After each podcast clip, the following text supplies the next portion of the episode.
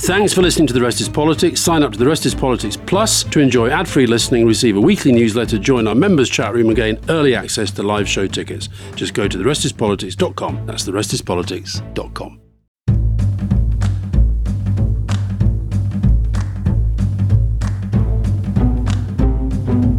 Welcome to the Rest is Politics question time with me, Rory Stewart. And me, Alastair Campbell. So, where do you want to start, Rory? Well, start with a big one from Ben Storer. Why is Labour rolling back its pledge on green investment? This is one of the policies that got me really actually excited for a Labour government, and it's also pretty popular from what I can tell. Surely this makes Labour seem weak and less serious about the future of this country. So, just context on this Labour famously pledged that it were going to be investing 28 billion pounds every year in the green economy. Then they sort of take that back a bit and said maybe they do it halfway through the term. And now it slightly looks as though they're not really committing to when they're going to do it at all. And that's presumably because they're worried about the fiscal position. But anyway, over to you. Well, Philip, I was at an event at the Union Chapel last night, launching the paperback of my book, Rory, which, as you know, is called. Oh, very good. But what can I do? Where I did reveal to them that your book, Yes. Politics on the Edge, has outsold mine.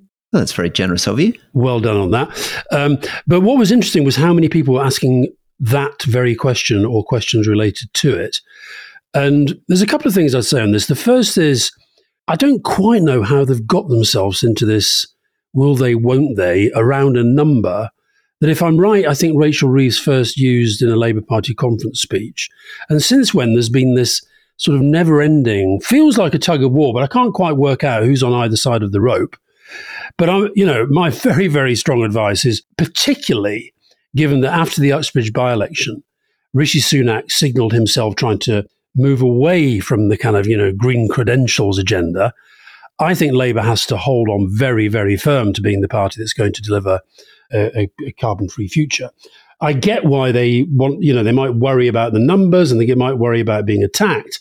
But equally, you know, we've talked before about this thing about the, the so called small target. If you don't get attacked for policy, people don't know what your policies are.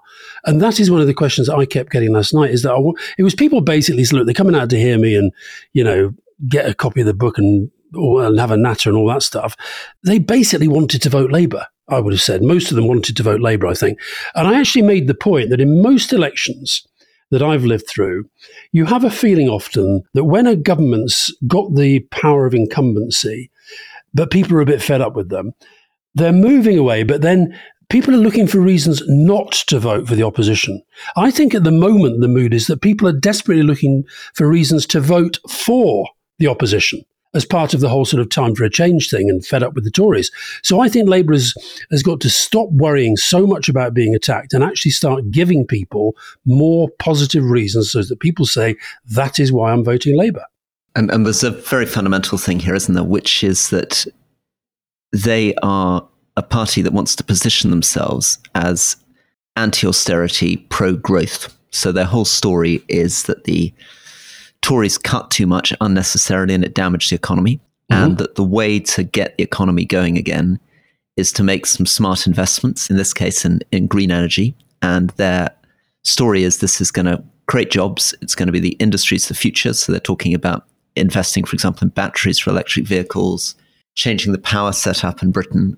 So it's a powerful story which has a lot of appeal to many economists, particularly economists who are more on the left, who think that Britain has been starved of investment. There's a big, big story that keeps coming up, you know, even in the right wing press about how Britain doesn't invest as mm. much as other European countries in its infrastructure and its skills and all this kind of stuff. So it's a pretty straightforward. If, if we asked an audience, what is Labour's economic policy? This is the real flagship. Well, what they're going to do is they're going to massively increase investment and they're going to invest heavily in the industries of the future, which is going to give Britain a cutting edge. Now, whether that's whether that's right or not, and I can imagine some right wing economists listening to that saying, "Boo, rubbish! That's the wrong way to go." But I would have thought it's a it's a clear, strong message that mm. that a lot of people support and they should hold to. I mean, just to give a sense of the debate that is going on. So um, Phil Collins, who used to work with us in government and now writes a column in the Times, and he had a column the other day. I'm just give you the headline. It said Labour must ditch the 28 billion pound pledge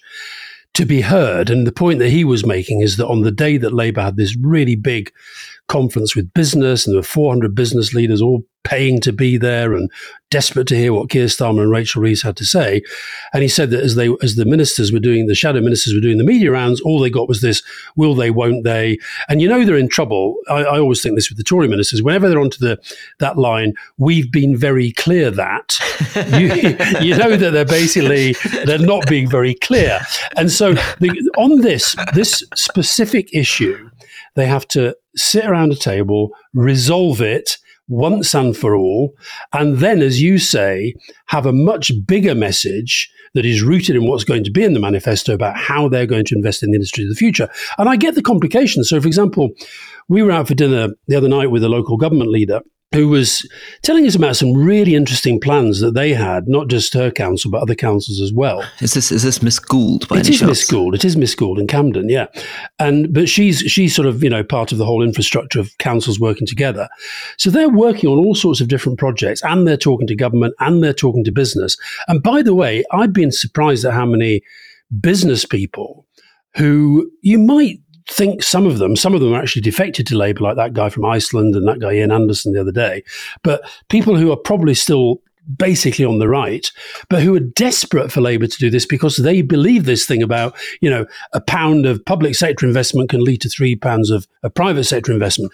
What Georgia was saying is that actually there aren't necessarily all the projects there that will justify up to 28 billion pound per year as it goes forward. But anyway, the fact is Phil Collins in my view is both right and wrong. I'm being both right and wrong. I just think they've got to resolve it one way or another. Yeah, and yeah. stop being on the, da- the back foot about it and then have a bigger message. Isn't that the basic rule in politics that sometimes more important than which side of the fence you come down on, you've got to get off the fence. You've got to have a clear view that it's often the worst of all worlds to end up in a kind of muddled, indistinct position. Yeah, and if you don't if you don't have if you don't have lots of other policies that people are talking about, then you know inevitably they're going to focus on those that now Labour will say we have lots of policies, and it's true. If you read the the last policy document they did, there are tons of policy in there. But I'm talking about policy that is, if you like, is connecting with the public. And if you're in opposition, it only connects with the public if you are very clear about what it is and you campaign on it relentlessly. You only get heard in the campaign if actually you are being attacked by the media and by the, by your opponents, in this case, the Tories. Infrastructure is, is the obvious one, isn't it? Um, Raoul Ruparel, who was very much at the centre of Theresa May's attempt to get her soft Brexit through, has produced a report now on Britain's infrastructure uh, with BCG, the consultancy group, and he mm-hmm. points out that Britain is spending over eight million for every kilometre of road, compared to about France spends about half of that. In other words, France can build twice as many roads for the same price. Now, there, there are reasons for that. Right? France is a less densely populated country, and maybe different planning rules.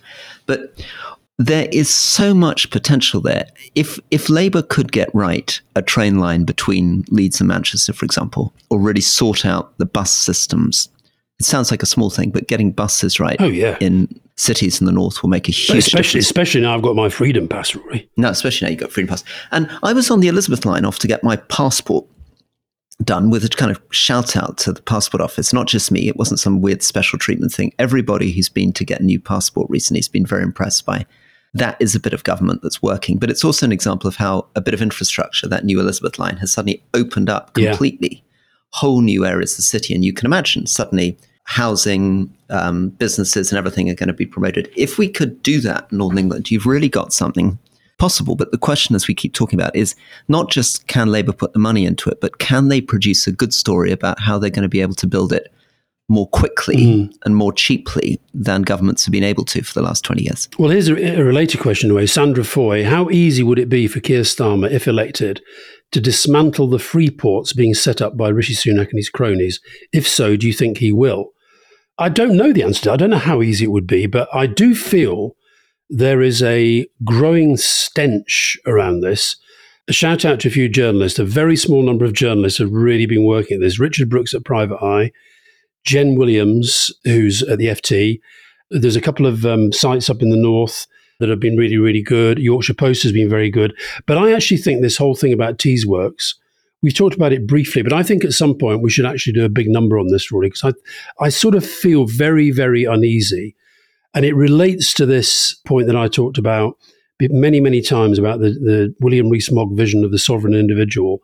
This is about people carving out parts of the country which will not necessarily be governed in the way that we think our country is meant to be governed and the systems that we've all signed up to. And I think the traditional Treasury response to this, which I really support, is to say that if the things you're doing in the free ports make sense and are justifiable, you should do them across the whole country.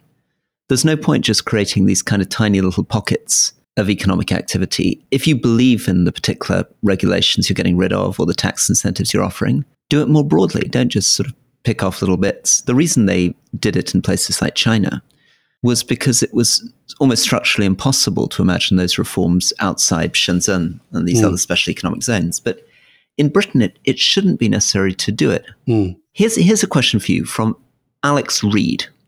I'm putting my hand up as your one download in Tuvalu. I was working there in January on a visit to prepare support for new MPs after the election. I listened during a morning run on the one open space for exercise in Funafuti, the airport runway. I'm sure new MPs would be very happy if you both came to Tuvalu to speak to them.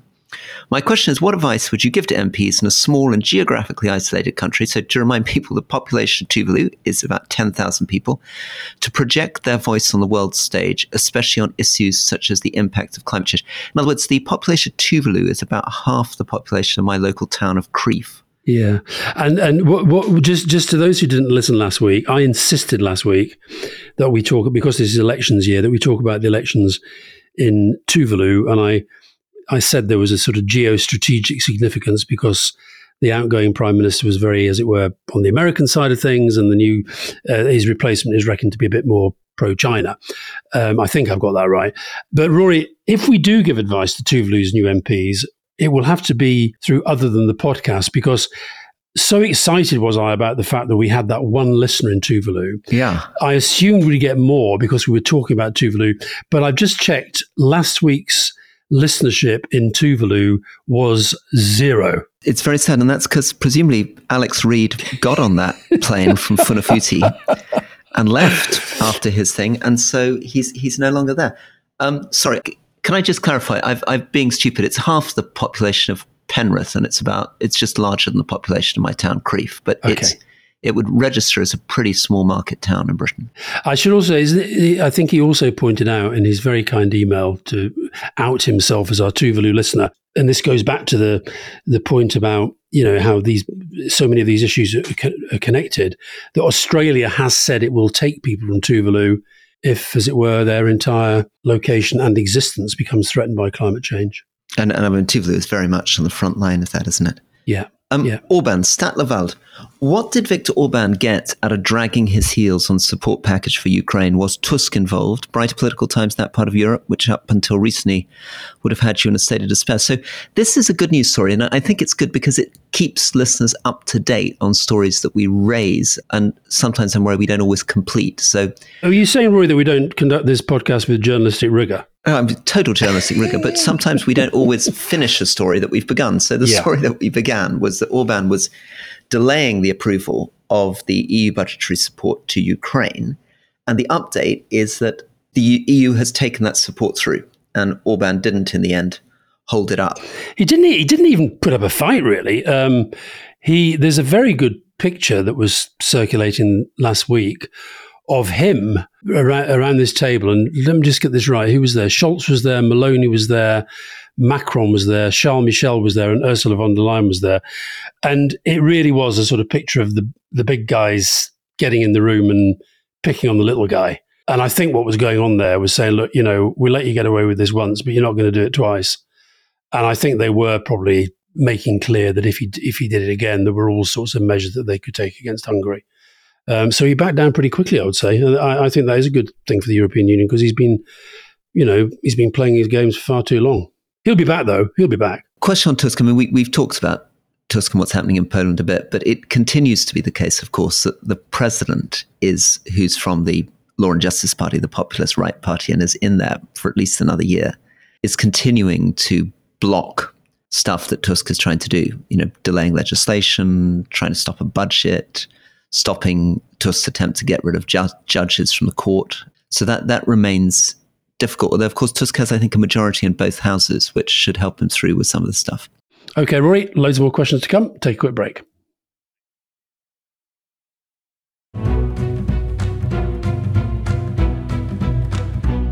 Now, Rory, here's one that's sort of aimed at me, but I, I think is interesting for you to have a think about as well. Nick Daniels. Alastair often interjects or responds to Rory's points with the words no, but, which can appear very negative, argumentative, and hostile. May I suggest, says Nick Daniels, the more constructive yes and as a better communication technique for building conversation and disagreeing agreeably. So, first of all, Rory, do you feel that I say no, but? I, I think I, I, don't think you do that very much, Ashi. I don't don't recognize it that much. Good, good. I don't recognize so much, um, but I, I like the idea of yes and. Yeah. Yes, and. Although it might be a bit annoying if I thought you were doing it in a completely fake way when you obviously yeah, meant you, no but. Exactly, exactly. So I think I'm going to stick with no but, um, even though, as you say, I don't say it very much. Now, yes, Alastair, and the question of Biden's sanctions. Harriet Mackay, what does Biden's sanction against Israeli settlers mean in reality? And Patrick Walker, what do you think a Cameron suggests in the UK would recognize Palestine as a state, and what effect would this actually have? Over to you on those two. Well, on the sanctions, essentially what it means is that those people who are named um, will not be able to travel to the United States. Um, I think that's what it means. And I thought the Cameron thing, I, I can't, I still can't work out whether that was a very deliberate act of foreign policy or whether number 10 were a bit angrier with him for going a bit freelance. But it was greeted with considerable favor in yeah. the Palestinian community for obvious reasons. It's an amazing thing that he did there. So, just again for listeners, um, David Cameron, the, the UK Foreign Secretary and ex Prime Minister, said in a meeting um, that he thought that Britain should consider recognizing the Palestinian state early and, and this is a big, big change in policy because traditionally, full recognition of Palestinian statehood was something that was supposed to be held back till the end of the peace process as one of the kind of rewards for the peace process. I think it's symbolically hugely important because, along with Biden's emphasis on the two state solution, it makes it very clear now that even amongst Israel's strongest supporters, and the UK and the US are, are clearly right up there, it is non negotiable for them, this two state solution. And that puts them absolutely at odds with the position now that, that Netanyahu and his government are in, where they're mm. very much, you know, openly rejecting a two state solution. Um, I, I, was also very struck. We got a, a, very, very angry email from an Israeli listener who mm. felt strongly that we weren't remotely empathizing with what happened on October the 7th or with what he described as the care that Israeli soldiers were taking. And in it also, he suggested that the next step would be for Israel to go after Hezbollah in Lebanon. Mm. And now I don't know how seriously to take all that, but it, it was a real reminder of how incredibly painful this is and how polarized this is and how very difficult it is to get a common conversation. I mean, I, have got friends who are living in North London who saying to me they can't bear to listen to the podcast anymore because they feel that when we talk about what's happening in Gaza, we're encouraging anti-Semitism, and that we're not speaking enough about threats to Jewish communities and anti-Semitism in Britain. I, and I had another meeting with some some of the Church of England, some some people that you'd know in in fact um, last week, including including your friend the Archbishop of Canterbury, who's now in Ukraine. Yeah um, and who suggested that he would be willing to come on the podcast, which would be interesting. Rory, he's been saying it for a year, and then he keeps telling me that his press office at the at the block. So you know, come on, Justin, let's get a move on. Let's get him on. Um, anyway, one of the things that was said, not not by him, but somebody else who's working in interfaith dialogue, is that they feel that in Britain at the moment, interactions between Jewish communities and Muslim communities, and in, in fact Christian communities, have never been so bad in their memory,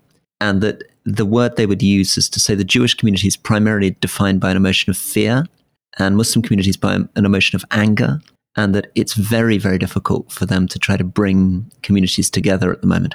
Mm. I mean, look, you, you I, I, sent you the email. I didn't send. I didn't send it more widely, but I, I, I was also quite shaken by it because it was pretty brutal in what it was saying about us, about what he assessed as to be our views, and yet it's this is what's been so difficult about the whole thing. So on the day that he sent that email, And maybe we should come back to it. We should ask his permission and come back and say, well, could we go through it maybe line by line and talk about why we think what we think, why we say what we say. But on that very day, I was at a, an event in Croydon where I had to be, as I said last week, I had to be sort of dragged out by the police because was, I was surrounded by protesters who basically saw me as a kind of Zionist war criminal. Because in their eyes, we're far too sympathetic to Israel, and we're not. We haven't. Neither of us have said the words. There should be an immediate ceasefire, and we've both explained why we think that that us saying that doesn't really add much to the some total of human debate or knowledge.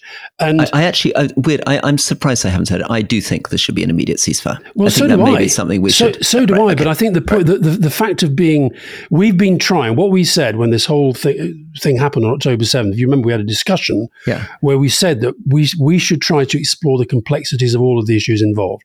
So we got criticised, for example, for having the Palestinian ambassador on, but I thought it was a very interesting perspective from the Palestinian view. We had various people from the other side, and we've we've continued to try to do both sides.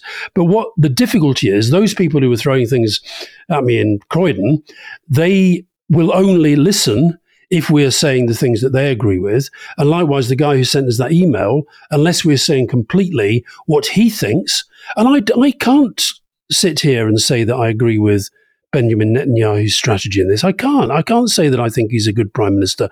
I can't say that there hasn't been horror and brutality on both sides because there has. And then you get into the whole whataboutery. And what I, all I think we've been trying to do is to say to people, it surely should be possible in a mature democracy like ours to feel horror and revulsion at what's happening to the people in Gaza, whilst also trying to keep ourselves in the minds of people, the hostages, the families of the hostages, and the people who were killed and their families on October 7th. But it's almost like you can't do that. You have to be absolutely fixated on one side. And that's what I find very, very troubling and alarming and polarizing about the whole thing. And, and of course, it, it is also a, a lens onto other world events I mean, it, it is the same, I'm afraid, on issues like Kashmir. Yeah. You know, if I talk to educated, very liberal, progressive Indian friends in India about Kashmir, I get an absolutely sort of determined view on one side, obviously in Pakistan on the other side. Mm. I mean, there are, you know, again, with Serbs, we've been talked about the threat with Serbs in relation to Kosovo and Republika Srpska. Uh, the incredible difference between Rus- way Russians perceive Ukraine and the way Mm. Ukrainians perceive it. Um, I mean, it, yeah. I'm, I'm currently banned from Russia by the Russian government for what I've said on this Absolutely. podcast. But Rory, if you think about what we said on the main podcast in relation to those speeches at the weekend in Northern Ireland, I don't think that 20 years ago either of those two politicians could have made the speeches that they made. So that may be that there is a Palestinian politician today whose name we don't even know, an Israeli politician as well, who hopefully in 5, 10, 15, 20 years may be able to say those sorts of things because we have managed somehow to get through this current mess into a place where the two state solution starts to mean something again, and then a process that takes us towards that. So if we all get sort of locked into our tribes where we, we aren't even willing to receive the other person's opinion. I mean, the guy who sent us that email, I know this because you and I have talked about it. We, he has really made us think about things, and that's why we're talking about them now. But, you know, I'd also like him to think about what limited role we are trying to play by having the conversations that we're having about this. Yeah. Um, well, I think connected to this, maybe Rachel Hughes lobbying. Thinking of lobbying, do you get lobbied to cover or not cover specific topics on the pod? Who by? So um, obviously, that was an example of an angry person uh, trying to get us to put the that side. And in fact, I've. I mean, I think it's good to be transparent about this, how these things work. I've just received a text from the Israeli embassy that's obviously worried that we're not putting the Israeli point of view. Would I come and have breakfast with the Israeli ambassador? Can they put an Israeli government spokesman on? I was uh, at a drinks party up in North London where um, I was lobbied to cover old people more. Mm-hmm. It's accused the fact we don't cover aging enough on the podcast. Well, even even though we've got an old person as one of the presenters, I don't, don't, don't think you're going to get Do I away with qualify? that. Okay, I don't okay. think you get away with that. No, um, and of course, you know, many of the issues are, are drawn to our attention by people reaching out. Um, the reason that we led the Q&A today on the Labour 28 billion pound green investment plan is because that was the subject this week on which we got the most questions. Yep. We also get, we shouldn't sort of name too many names, Rory, but we do get all sorts of people desperate to come on leading. That is true. And, and we would like to apologize for to many of those people who have been suggested. Often it's maybe not their fault. I think it's their book publishers have suggested that maybe if they know Rory and Alastair, they could come on leading and sell lots of their books. But yeah, yeah. But unfortunately, we are not able to uh, have everybody on leading. Um, yeah, Hamza, Humza Yousaf, who's the latest yeah. leading, and I know you liked him a lot. Yeah. We got we got a lot of coverage for what he, for what he said about his own mental health, which I thought was, I thought he talked about that lots before, but it seemed that people were interested in him going into the detail that he did and being very open about the fact that he thinks he should probably do it again, go and get counselling because of the stresses and strains of politics and life. Did people cover it sympathetically, or were there, were political yeah, opponents trying to do it? Uh, it wasn't. It wasn't an attack on him. Yeah. No, in the main, very very sympathetically. Basically, just taking what he said. I didn't see anybody being terribly critical. I saw, you know, loads of sort of criticism online stuff, but no, in terms of the, you know, I saw about 10, 11 newspaper articles online. And, and in fact, after this podcast, you're going to see a serving prime minister. I'm going to be doing an interview with BBC Scotland about the interview and about mental health and politics. So I thought it was a very good interview. And if people haven't listened to it, I strongly recommend it. Um, Fiona thought I was a bit harsh on him in, in our sum up. But I think I was, I think I was probably trying to balance up your utter fanboydom. Uh, my, my fanboydom, yeah, which which because I had maybe many friends with Scottish Unionists. Oh, what a shame! What a shame! Oh, yeah, exactly. There we are. Um, um, Murray Hardy, do you think celebrity endorsements of politicians have been helpful in the past, and how big an impact could they have nowadays?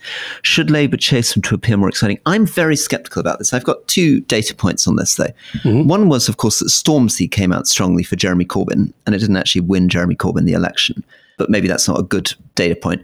Um, a stronger data point was um, I was talking to someone who Posh Spice, Victoria Beckham, had read their book and had posted on Twitter, and she has millions of followers on Twitter, mm. how much she liked the book.